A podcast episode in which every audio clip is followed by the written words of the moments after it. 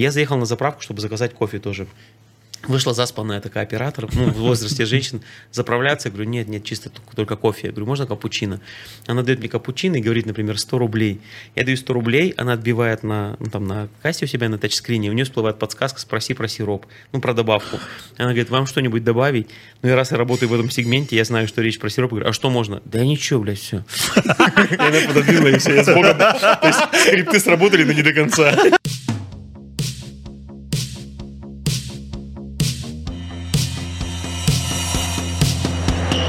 Вау, супер, мы так замечательно сидим. Всем привет от Джерси подкаста. Огромное спасибо, что вы включили подкаст.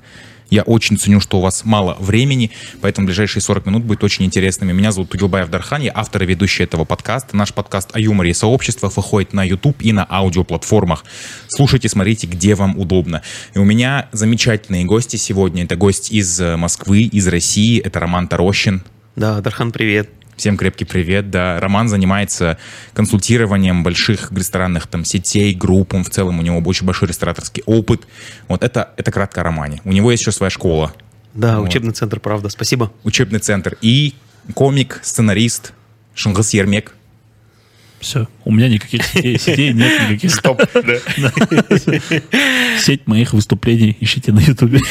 Да, да. Ну, как вы, как вы, как, как дела у вас? Отлично. Когда такая погода, конечно, настроение не может быть плохим. Чувствуется весна и уже лето, поэтому ваш город вообще в этом плане очень гостеприимный. Всегда так открыто и радушно принимает, что сюда лечу как второй дом, когда где много друзей, знакомых, и всегда очень тепло. И душевно, и в погоде в плане. Да. да. По-моему, очень э, погода сильно располагает вообще в городах к прогулкам, потому что я сам из Караганды. Ага. Э, это, короче, что-то типа вашего Челябинска, только поменьше. Понял. Вот такой чуть-чуть промышленный. Индустриальный промышленный город, да? Совсем чуть, но там рядом Тимиртау есть, вот он более промышленный. И я вот бывал во многих городах в Казахстане, там Астана, Караганда и так далее. Нигде так не хочется пешком много гулять, как в Алмате. Согласен. А в России, э, в самой Москве интересно пешком ходить, но не так интересно, как в Сочи. В Сочи можно бесконечно ходить пешком. Согласен. Далеко и долго. Набережная, вообще. центр. Я вот да? говорю про то, что погода располагает в Сочи, климат просто вообще фантастика. Мы это были в январе. В январе, ага. представляешь, очень Сколько кайфово. было, плюс 5? Где-то так вот, да, угу. было плюс 5, плюс 7, еще дожди были, мы после дождей начали вот тоже выходить, гулять, очень круто по набережной, то есть все это весь Сочи в себя классно. влюбляет быстро, да? Да, очень. Еще это прикольно, правда. что город э, не вот такой, а вот в длину, Растянут короче, город, вдоль моря. Ага. Да, вытянутый. Да. Да, мы, были, мы сходили там в Макдональдс, то есть очень до... Ну, э, блин, я первый раз попробовал настоящие э, эти... Как этот, э, грузинские манты, забыл принести голову. Хинкали? Хинкали, да. В Макдональдс? Нет, нет, это в Макдональдсе. Потом в Сочи я попробовал, там есть... Э, Белые ночи, Белые ночи, да. Да, я понял. Все туда ходят, туда ходят. Я попробовал известные хинкали, очень вкусно. Жареные, вареные ел? Э, вареные. Вареные. Жареные, по-моему, тоже попробовал. Прикольно, прикольно. Ну, до этого ты не пробовал хинкали? Нет, ну, может... А. Нет, но это вот те, которые нужно было попробовать, настоящие. С чего начать, да? Вот, мы там ходили, то есть кушать было дорого, и вот Белые ночи было очень доступно в Сочи. То есть мы КВНщики приехали, И в один из дней мы решили сходить в Макдональдс, просто он чуть подальше, там прогулялись, uh-huh.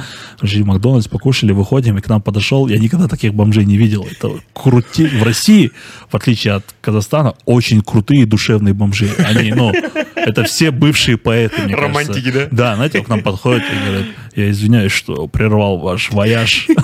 Вояж. Вояж, да. Я извиняюсь, что прервал ваш вояж, но и рассказывает историю, что я на самом деле кот, заколдованный в тело мужчины. Я упал с дерева, и там такую сказку рассказал. Там, ну, грех не дать вообще денег. Короче, мы что-то сколько нашли, столько дали.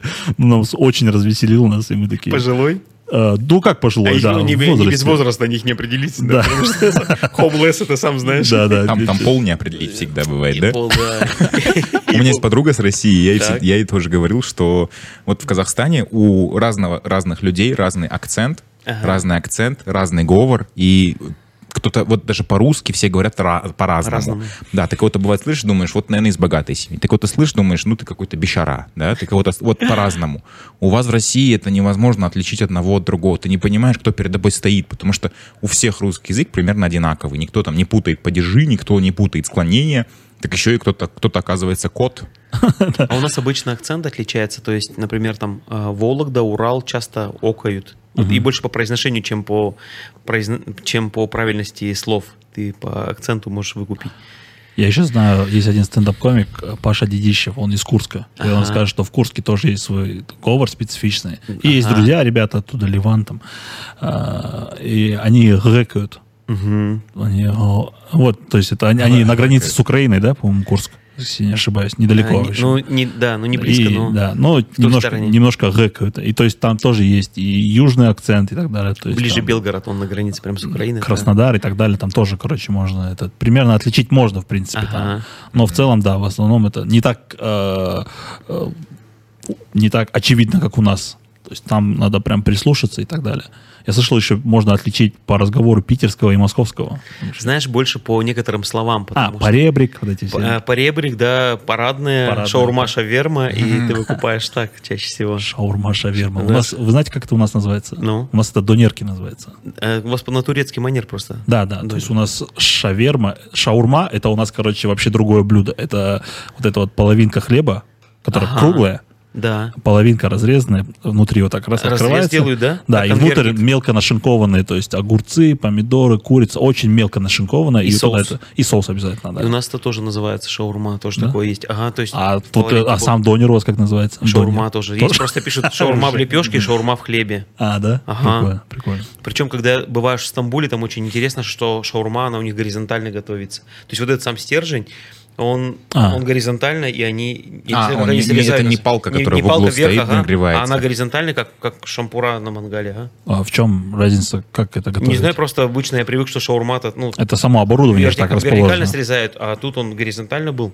Я очень сильно удивился, до чего дошел прогресс, когда увидел, что шаурму, ну, то есть вот этот хлеб, ой, хлеб, говорю, вот это мясо, которое вертикально вертели, его уже не ножами делают, а уже Электро, машинкой. Электро, да, которая, да, пилинг. Да, ну это такой, такой барбершоп для мяса. Да, да, его там нормально так подровняли его. Я был в одном городе, там одно из прям таких блюд самых распространенных это котлета по-киевски. У них стоят как киоски. Наверное, Киев. Нет, нет, это причем, мне кажется, это Волгоград вообще был. И там у них стоят киоски на улице, и прям такими рядами напротив них лежат котлеты по-киевски, люди ну, подходят и берут им в кулечки. И мне принимающая сторона говорит, где ты хочешь пообедать? Я говорю, вот прям на рынке, где вот самая гетто, я буду там, если говорит, там не, я говорю, мне вот надо, где прям небезопасно, я хочу там есть. И мы приехали на рынок, и я нашел шаурму. Я говорю, а с чем шаурма? Он говорит, что? Я говорю, а шаурма с, ну, с каким мясом? Он говорит, у нас шаурма с котлетой по-киевски. Я говорю, да ну нахрен. Он говорит, да. И они берут котлету по-киевски, рубят ее, блядь, заворачивают лепешку. И, конечно, это было... То есть, чтобы сделать какое-то блюдо, нужно приготовить одно блюдо. И для меня, конечно, такой был культурный шок, ага. Мы в кафе видели мама, мама, мама хинкаля и мама пельмень. О, мне показал и там покой... Денис. Да? Ага, огромный такой, да, и там разрезаешь там внутри. Да, огр... тебе выносят такую огромную хинкалю, такую разрезают, да, и, и, там, и там внутри маленькие хинкальки. А, Это классная идея, прямо Супер. Какой-то сюр, да. Это из разряда фудпорн. Знаете, что такое фудпорн? Нет, расскажи. Это хэштег такой есть. Э, ну, то есть есть такое понятие. Фудпорн — это когда очень много вредного все напихали. То есть, грубо говоря, это вот такой четырехэтажный бургер, который просто обтекает. Или какой-то торт, который напичкан самыми вкусными шоколады, которые ты знаешь. То есть, ага, ну, то есть, все там, да? Э, вот это вот э, похабщина то есть, из еды. Это, ты смотришь, это очень вкусная картинка. Ты думаешь, ну, это нельзя есть, это очень плохо вообще. Но там просто все очень аппетитно. Это да, фудпорн да. называется. Ну, типа такое гастрономическое порно. Вы испытывали фудкому? Фудкому? Да. Ну, по мне разве видно? И по мне тоже. Ну, вы можете, конечно, сегодня, ребят. Вы можете описать это чувство фудкомы? Фудкома, я не совсем что понимаю, это когда такое? от голода падаешь в обморок? Фудкома это, ну вот в целом ты объедаешься на стол. Ну вот, знаешь, тут, а, тут, когда тут, переедаешь. тут важно еще качество, да. А-а-а. Вот тут а. важно качество. Бывает, знаешь, вот ты скушаешь, например, что-то, это безусловно много, просто контролируемо много. Ты бывает скушаешь много, и у тебя как будто еда, ты чувствуешь, как она растекается по венам, знаешь, вот ты лежишь просто и тебя как-то клонит в сон, но нет усталости и тебя вклонит сон, ты понимаешь, Стома, то, что да? это вкусная еда, она сейчас вот по тебе просто растекается, да, это не просто ты много съел, что тебя тошнит, ага. нет, это вот именно вот в таком количестве, это что... гастрономический оргазм? Да, да, что-то близко наверное, к этому, наверное. Да? Ага. Только гастрономический оргазм, это, наверное, где-то вот ближе к полости, ну, гортани. Именно, что... даже не гортани, а, наверное, вкусовые рецепторы. Я, наверное, да, вот, наверное, оттуда, что вот тебе ага. там все там, знаешь, дрожит, так томится, а тут прям снутри ты чувствуешь, как вот тебе растекает. Я, насколько помню, язык делится на четыре участка, да?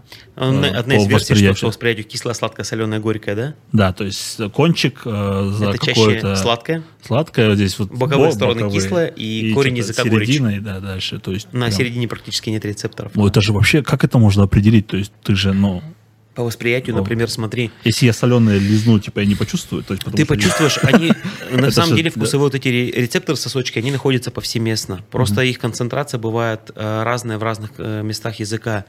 И это в основном учитывается, при форме, например, при создании винных бокалов, либо там вообще стекла для напитков. Например, ликерная рюмка, она часто имеет такой вот изогнутый край, угу. потому что в ликере самое главное фруктовость, ягодность и сладость. Угу. И ты когда с нее пьешь, то бывает, что в первую очередь напиток попадает на кончик языка, и ты ощущаешь как раз в те моменты, которые Благодаря должен почувствовать. Из, ну, то, что в нужную зону. Например, часто очень бокалы под бордоское вино, они имеют форму чуть-чуть вытянутую, и они напоминают трубу. Mm. И ты, когда пьешь, вино мощным потоком устремляется на корень языка. И ты ощущаешь танины и немножко вот эту вот терпкость. А бокалы под белое вино, в них главное свежесть и кислотность. Они имеют очень широкий разрез, широкий край. И ты когда пьешь, оно по боковым ну, сторонам языка распределяется. И важно. И вот когда э, виноделы, либо там сомелье, энологи, они создают новый бокал, вернее, когда создают новый бокал, они приглашают энологов и сомелье.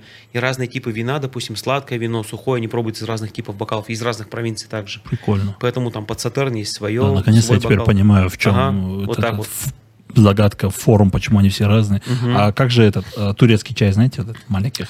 У него Армаду, тоже... Армаду, Армаду, бардак, знаю, да? бардак. Да, груша. бардак такой. У него... Бардак это стакан по-турецки, а, а сама форма да. называется армаду груша. Армаду. Да, да, это... Такой вот край.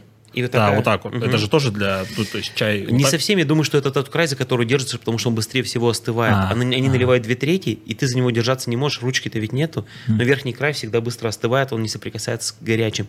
И поэтому они, когда берут, они держат за верхний край и отхлебывают. Я думаю, что это больше из практических ну, целей. Турецкий чай, это, конечно, это, угу, блин, это чефир. Я, я, да, я не понимаю турецкий чай, потому что его тебе наливают сколько там, 180 миллилитров, да? Ага. Ты это выпиваешь, ну, в два глотка и да. ты хочешь чай еще раз, и тебе наливают еще раз, и ты выпиваешь еще раз, и тебе наливают еще раз. Ну, и... Прикол большинства турецких кафе то, что такие чаи, они бесплатно в основном. А, они как доп. опция такая. Да, да, да, да. А вот объясните мне, смотрите, а, чай по-ташкентски, да? Это Узбекистан, но почему он так популярен в Казахстане? Прикол в том, что у меня друзья бывали в Ташкенте, и они хотели там заказать, но там не знают про это. А, да? В Ташкенте не знают, что есть чай по-ташкентски. Год назад я придумывал напитки для Макдональдс Казахстан, и они говорят, нам нужен чай по-ташкентски. Я говорю, а это Алматы? Они говорят, у нас даже молодежь спрашивает. И мы создали на прошлую весну. Я видел, кстати. Вот, и я говорю, и у меня не вязалось в голове, потому что, говорю, чай по-ташкентски. И как он стрельнул? Хорошо очень продавался. Круто, круто. Он операционно сложно, потому что пришлось три ингредиента смешивать, плюс горячая вода. Но он по вкусу-то был хороший, и он зашел ну, в плане продаж. Трудно оценивать, потому что, видишь, пандемия же случилась. Да. Но, тем не менее, даже с учетом пандемии продажи были неплохие. А сейчас он есть до сих пор? Нет, мне кажется, они вывели его где-то, может, несколько месяцев назад. Прикольно, ага. прикольно. И вот я этот... А... я очень сильно удивился, потому что очень много таких э, продуктов, которые типа не знают, что, то есть в честь кого называть, да. они не знают. То есть вы знали, что есть чай по-казахски? А, да? да. А что это? Это просто бокал чая с молоком. А, я слышу. Высокий, да, есть, есть? Нет, нет, здесь есть у нас тоже. Но а. его назвали так, потому что а. так больше нигде не пьют чай. С молоком, да. С мол... Вот такой, боко... еще большой. Не просто вот такая, это типа не чашка, чашка, а, а большой, вот да? прям стакан высокий, такой большой. Ага. Это я чисто у меня воспоминания с детства, когда мне так чай наливали, типа просто побольше воды, побольше молока, сахара. И больше, да. Такой, да. В этом, это в недельке есть. Mm-hmm. Кафе неделька, знаете? Mm-hmm. Вот, Я не был попробуйте. Чай по-казахски. Чай по-казахски называется. Тебе приносит 400 миллилитров такой стакан. Mm-hmm. Я думаю, что такими специалитетами, ну, как бы, пускай не гордиться, но их стоит ценить, потому что сейчас локализация, она прямо на пике. Несколько лет назад мы были э, в Пекине, и там заказывали утку по-пекински. А потом через некоторое время переехали в Шанхай. Но мне так понравилось блюдо, я заказал, говорю, можно утку по-пекински? Говорит, в Пекин поезжай. И все, то есть они настолько, то есть нет, это, значит, утка по-пекински, значит, в Пекине какой-то в Шанхае. То есть у нас уральские пельмени можешь везде попробовать условно, но... А какие они уральские пельмени? Ты знаешь, э, такая технология, они средней величины. Это же шоу. Они средней величины. Да, уральские пельмени в том числе, да. А, они средней величины, потому что сибирские они гораздо меньше, вареники гораздо больше, а уральские пельмени они средней величины, защ, хорошо защипывается край, и ушки они обязательно ну, за, ну, как бы соединяются и защипываются. То есть он круглый, потому что бывает на, развернутый как полумесяц. И в каждом городе практически есть свои разновидности. Например, в Перми, это тоже, ну, как бы Свердловская область, там есть э, такое же блюдо, оно называется посекунчики. Посекунчики. Посекунчики. Это между пельменем и маленьким чебуреком. Они так называются, потому что в них столько сока, там фарш сочный кладется. Ты откусываешь, и он брызгает, ну... О, ну, в такой, хинкали такой же прикол. Вот, это называется ага. посекунчики, поэтому. И поэтому еще есть такой, ну, как бы специальный пельмень в каждом городе. Прикольно, как переводчики потом это переводят. Посекунчики. Я удивился, когда пельмени перевели, я забыл, как на английском пельмени. Я видел, что перевели. На английском есть прям слово пельмень. Пельмень, да. Ну, как-то оно, не помню, как слово. Да. Очень как... интересно.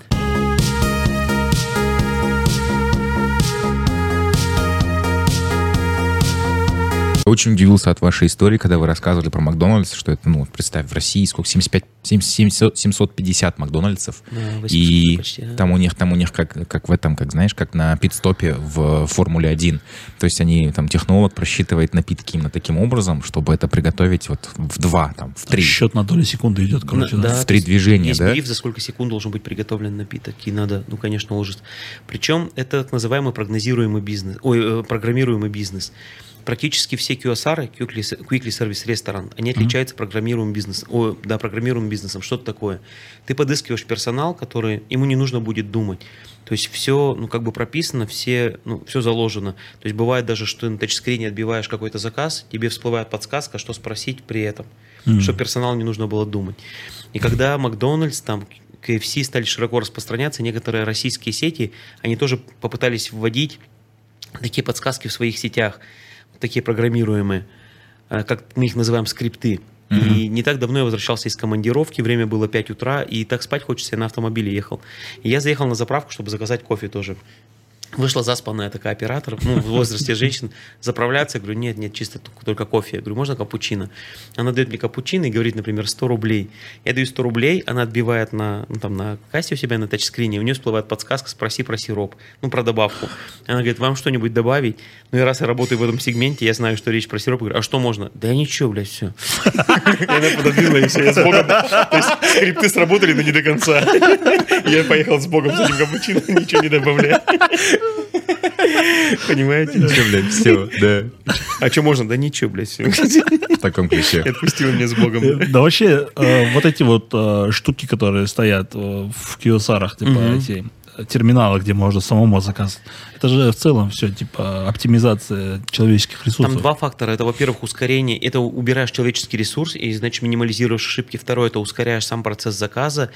И третье, один из трендов несколько лет уже, который держится, людям нравится, когда они не просто тупо делают заказ, им отдают его готовый, когда они принимают участие, пускай не в приготовлении, но в самом формировании. Да. Ага. И поэтому тачскрин еще и выполняет функцию вот такую. Причем это же стали вводить даже, например, в аэропортах. Я был в, ну, во Францию, иногда летаю, когда не было пандемии. В Шарль-де-Голь они ввели на регистрации, прям ты просто чемодан ставишь, считываешь, там такая лента вылазит, в зависимости от веса чемодана, ты ее приклеиваешь, считываешь, и он поехал, у тебя регистрируется, ну, там еще и билет. Uh-huh. И они посадили, ну, нету там вот человека, это просто автоматически. Uh-huh. И потом мне сказали, что начались большие забастовки, потому что, ну, людям негде стало работать, и как они все робот на робота меняют. Uh-huh. Офигеть. Ну. Да-да, это... Э Блин, что-то хотел сказать, вылетело из головы. Очень, Перебил тебя. Да, сложность подкаста в том, что ты такой что-то интересное слушаешь, и такой, блин, я сейчас вот это вот расскажу, и такой раз вылетает. Да. Ага. да, вот, а, вот эти кассы самообслуживания сейчас очень популярны стали тоже. Угу. Э, в, в супермаркетах, в супермаркетах, угу. да. Ну, просто это же не для всех. Есть же пожилые люди. Да, вот мне, знаешь, мне кажется, это как будто это выглядит так, что магазин перекладывает ответственность на тебя. А я, знаешь, я понимаю, что я там зашьюсь а там очередь будет стоять, и там начнется подсказывание, потому что, ну, я не сотрудник магазина, то есть э, там на меня начнут все говорить, что вы там возите, молодой человек, тебе был что тут очередь, да. а ты знаешь, вот ты стоишь так, подожди. А ты надо... стоишь на кассе, и ты кричишь, Зина, отмена! Ты начинаешь кричать уже как, как сотрудник супермаркета, и к тебе бежит. Зина, отмени, отмени покупку. Да, или приходит охранник со штрих-кодом. Вот так. Причем, знаете, у нас есть э, в Москве сеть магазинов называется «Вкусвилл». Она очень большая. Да, я знаю это там есть... дорогая, да, значит? Нет, это азбука вкуса а, дорогая, а, а вкусвилл, но они, они больше на эко, такой эко-формат, хорошие продукты, да, да, и они в таких спаль... ну, они в районах жилых. И там есть касса самообслуживания, но можно как бы и у кассира пробить.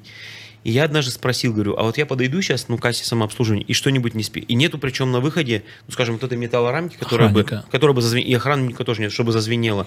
Я говорю, а вот я возьму сейчас колбасу, там, ну и не отобью и уйду. Она, зазв... ну, как-то вы узнаете? Он говорит, нет. Я говорю, а как так тогда? Он говорит, степень воровства вообще очень большая. Бывает, люди даже просто вообще ничего не отбивают, с пакетом выходит.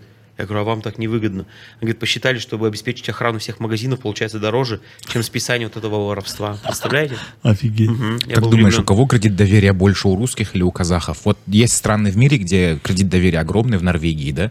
Там угу. будет на улице Мак лежать с айфоном, мне кажется, никто не возьмет. Наверное, никто не возьмет, опять у них, же. знаешь, какая... В Сканд... Но... Я был в Скандинавии, просто даже есть такая штука, когда едешь по деревням или маленькие городки, там тоже продают ну, местного производства, допустим, там молоко там, или фрукты, и там есть специальное место обычно возле автобусных остановок, они кладут, например, пакет яблок, и ты берешь пакет яблок, и там написано, сколько он стоит, ты оставляешь а, типа, деньги. Закинь бабки сам, да. Оставляешь деньги, уезжаешь, они там деньги забирают. Мы видели такое в Ирландии. Да. Там тоже там стоят фрукты, продукты просто, и вот хозяин там этой лавки выкладывает ну, перед лавкой, лавка закрыта. Дархан вот. не от страны зависит, может быть, даже от региона и от менталитета, потому что Мне в крупных кажется... городах сознание выше, но в деревнях может не сработать. Да, э, страны, где до сих пор существует тетрадка с долгами, мне кажется, людям но... нельзя доверять. Запиши, запиши на меня, но... Да, да, да.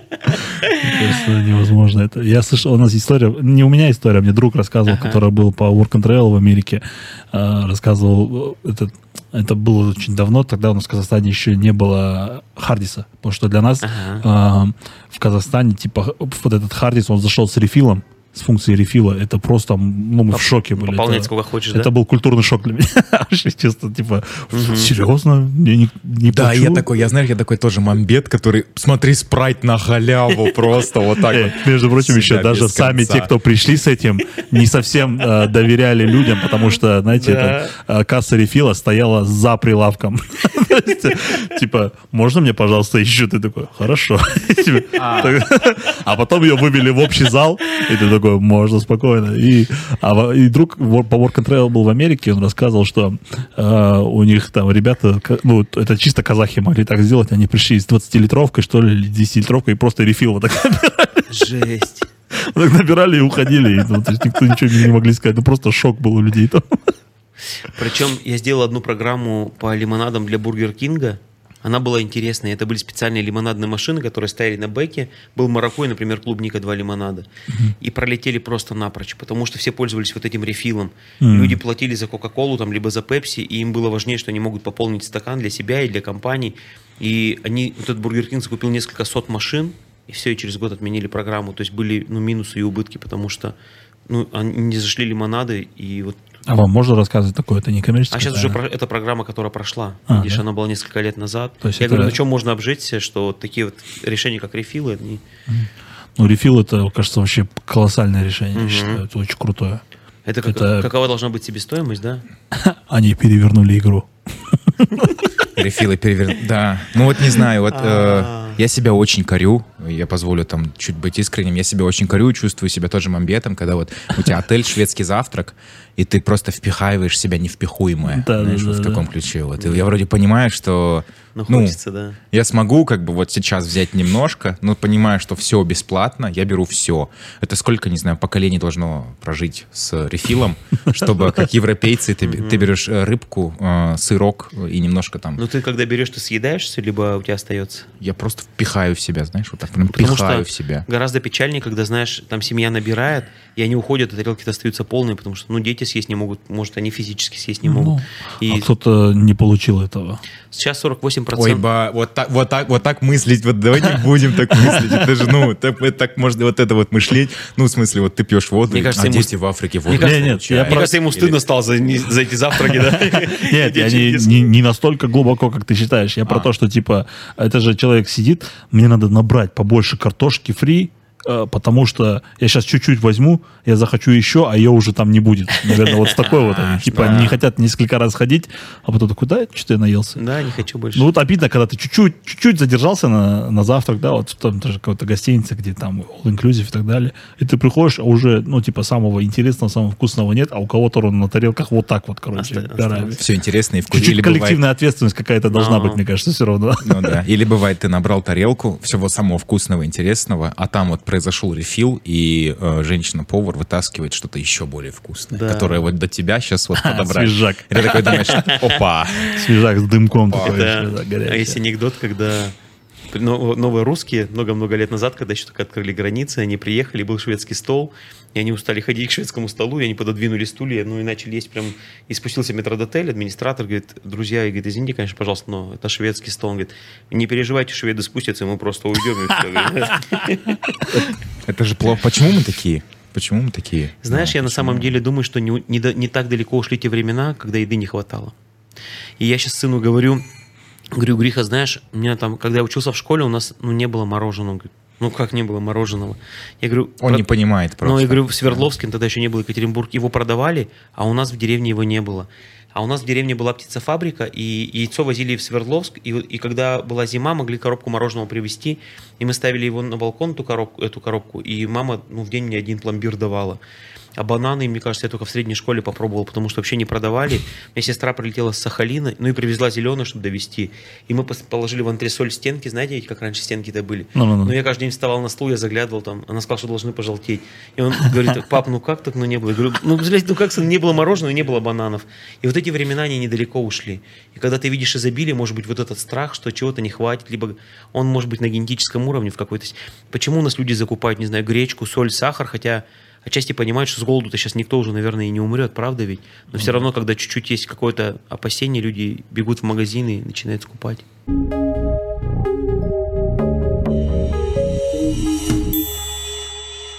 Короче, недавно я слышал такую штуку, это на вроде теста, что бы ты взял на необитаемый остров. То есть тебе можно взять, например, там пять предметов, и что бы ты взял. Я так люблю такие штуки. Давай, ну вот просто что бы ты взял, если на необитаемый остров?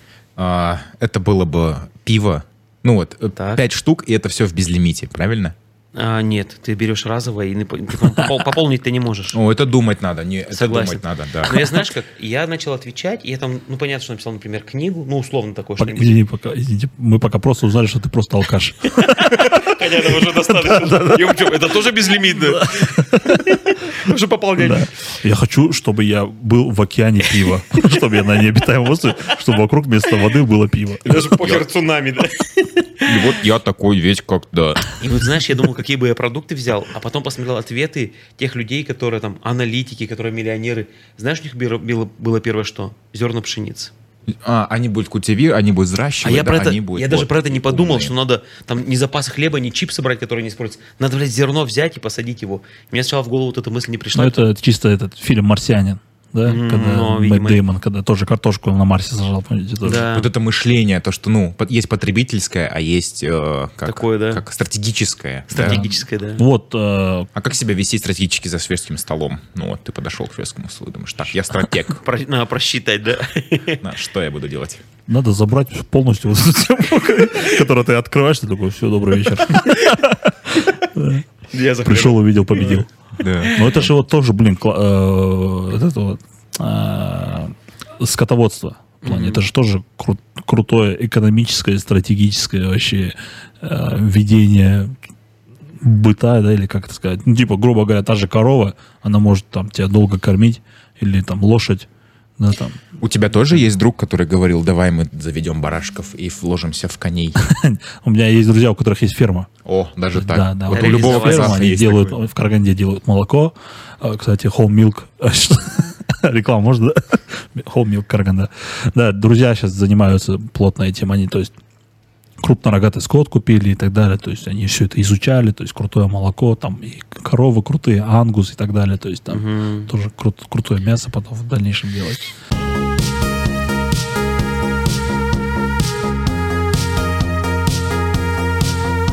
Да. Ходите, ходите на стендап, поддерживайте стендап. У нас очень классные комики. И мне, очень, мне всегда нравится в комиках то, что это именно те люди в обществе, угу. которые э, они, они, как бы, знаешь, они анализируют вот происходящее, они всегда смотрят на происходящее да. через призму юмора это выносят, потому что э, мне кажется, чем, чем успеш, чем популярнее и лучше стендап в стране, тем общество более мягкое, тем общество менее враждебно настроено. Тем больше смеются, да? Тем больше смеются, да, Чем потому что помимо, помимо вот шуток, вот тут стоит обратная такая сторона, что вот мы обсуждали это на подкасте с новой этикой, угу. вот новая этика сегодня, фемки, геи, э, кто угодно, могут очень сильно обижаться и набрасываться на людей. Тем более в Казахстане. В России, наверное, это меньше всего. В Казахстане есть, например, отдельные ребята, которые только казахша сюле, да, все, они не разговаривают там по-русски условно. Ну вот как в, как в Украине, как в Грузии, да. там вот есть такие люди. Мне сегодня рассказывали про мем, когда человек тонет, да? А что там? Ну, там мне Олег Литвинов рассказал, что человек тонет, и второй ему говорит, давай руку, и тут говорит, только по-казахски говори. А, казахша сюли. Вот да, типа того, да, есть такое. А, и вот какая-нибудь, вот, не знаю, сообщество фемок на кого-то нападет, не выдержит человек. А ты смотришь на западных комиков, и там в обществе в целом есть противовес, потому что комик это, э, вот комик это должен быть популярная говорящая голова. И когда он так интересно, классно шутит про фемок, как будто, знаешь, в обществе такой баланс становится. Вот они фемки прогнули, О, это... и комик такой пошутил про них, и вот общество обратно так, опа, баланс и создает, да? да, это есть. чисто мой любимый комик западный, вообще, это, я считаю, вообще феномен комедии, это Дэйв Шапелл. Дэйв Шапелл тебя. Это просто рекомендую всем, абсолютно всем, э, пос, э, крайний его концерт на Netflix, э, Sticks and Stones называется вот у него есть там блоки про Майкла Джексона, про ЛГБТ и так далее. То есть про ЛГБТ это просто... Он, у него после этого были к нему вопросы от ЛГБТ-сообщества, но в целом все сошлось на ноль. Но это так круто. И в целом... Отрыв, да? Да, это очень сильно рекомендую. Посмотрите. Надо быть колоссально вообще очень. Когда ты, когда юмор стал твоей работой, и ты выступаешь со сцены, ты дома остаешься таким же человеком, там, с юмором, шутками, либо это это остается ну, там сугубо на работе. Ну, это, наверное, касается человека ну, каждого отдельно. Но mm-hmm. если что касается меня, я вообще в целом для себя недавно э, наконец-то смог ответить на один из самых главных вопросов в моей жизни, э, чего я вообще в целом многим желаю даже задуматься над этим. Очень главный вопрос в жизни это кто я когда ты задаешь себе вопрос, если ты не можешь на него ответить, то в целом, значит, ты, наверное, не совсем тем занимаешься, чем хотел бы. А, я наконец-то ответил себе на вопрос. Я комик. Я идентифицировал себя как комик, неважно в каком проявлении. А, мне так легче жить гораздо легче, если ты смог на это ответить. Ты в целом потом, когда ты начинаешь заниматься каким-то делом, ты такой, а насколько это поможет мне в развитии меня как, как человека, комик. как комика? Если я, например, сейчас займусь э, продажами или займусь там бизнесом каким-то, насколько это мне поможет стать лучше как комик? И тогда я просто отказываюсь от каких-то дел. Я такой, я лучше, наверное, пойду и выступлю сегодня, или пойду и попишу чего-нибудь с кем-нибудь и так далее. Mm-hmm. Поэтому э, шутить там или где без разницы. Я всегда, даже сейчас, то есть на подкаст я пришел не как выступать, а просто побеседовать, э, интересную беседу провести, задать какие-то вопросы, поотвечать и так далее. Ну и в целом тоже сижу, шучу.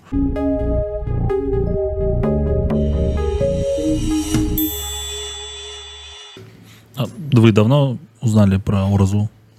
Про... Да, я когда начал работать э, с такими странами, как Азербайджан, угу.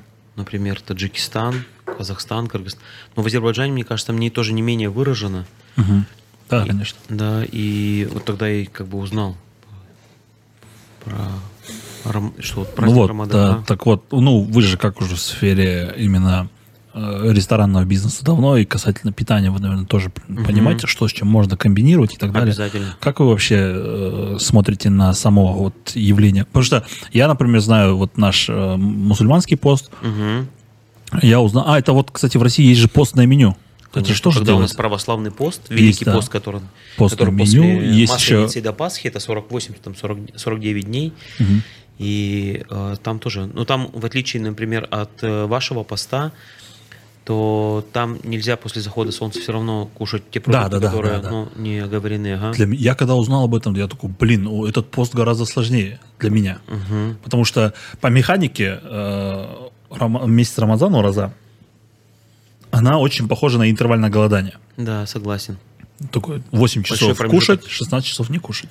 По сути, так и получается. Угу. Ты угу. в 4 утра перестаешь кушать, и в 8 вечера начинаешь кушать. Начинаешь. Да, это вот э, сколько это? А 16, православный пост там что-то можно, что-то нельзя. А, православный да? пост, я как понял, это все, что из живности, короче, нельзя. То есть нельзя все, что из животного, то есть мясо, э, рыба, молоко, яйцо. рыба и так далее, яйцо и Если так далее. строгий пост, да, яйцо, рыбу нельзя, там молочные продукты тоже нельзя. Только растительные. Есть определенные праздники, как вербное воскресенье, когда, например, разрешается рыбу кушать, но мясо на, на протяжении всего поста.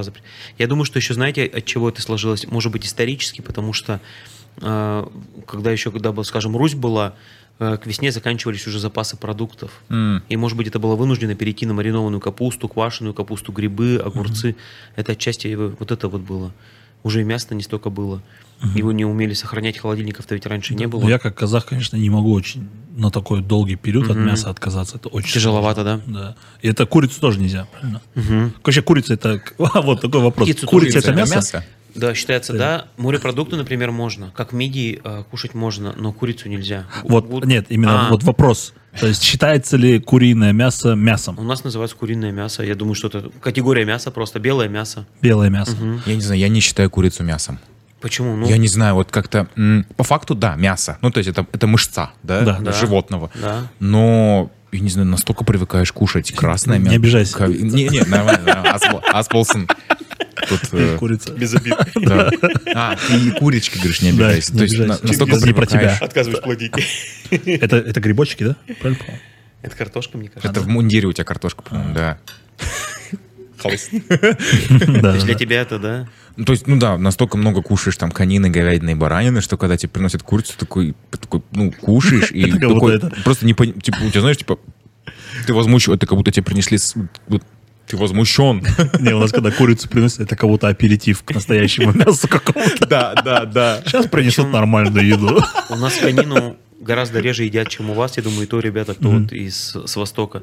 Но мы когда были в Дархам Шамкенте, помнишь, и мы жили э, Рикса, Рикса, Риксасе, в Риксасе. Риксе, и там на завтрак давали как раз козы. Да. А там я понял, Шимкент славится как раз хорошей козы, да? На завтрак да. козы давали. И да. она была такая вкусная, я прям не то что подсел, но я вот оценил вкус козы прям. Он я слышал мере. вот uh, Бульдозер Групп, который да, Орлова, а, uh, да? Там Светлаков, Орлов. Светлаков, Орлов, они в эти золото, золото и шаг. и шаг не было, по-моему. А у вас золото только Золото было, было да. То есть там золото было в меню. Mm. Я так понял, вообще Светлаков стал очень сильным фанатом вообще казахской кухни. Да, именно Она у вас конины и так далее. То есть прикольно. Ага. И этот... Блин, очень сложно вообще, это, конечно, вот этот православный пост, это для меня вообще очень сложная история. Как для тебя ураза? Ураза легко вообще дается. И вообще, как это с точки зрения здоровья? Э, правильно ли это, что эти 8 часов дозволенные к еде, они выпадают на ночь? типа, потому что, сколько я знаю, вечером не желательно. С одной конечно, стороны, это интервальное питание, оно полезно, как японцы, да, но оно японский профессор, но оно получается в ночные часы, да? Да. Но да. если думаешь, что ты в это время не спишь, а активничаешь, да, там сидишь за столом, там общаешься, может быть, там гуляешь, то, может быть, это не настолько вредно. Блин, большинство, э, типа, одна из самых распространенных проблем постящихся неопытных постящихся. Ага. Накидаться, а, иногда, да? Да, обожраться просто, знаешь, ты ходишь весь день, угу. Иду, и так, потом... вот это поем, вот это поем, вот это поем. Ну, это неправильно с точки зрения религии, конечно.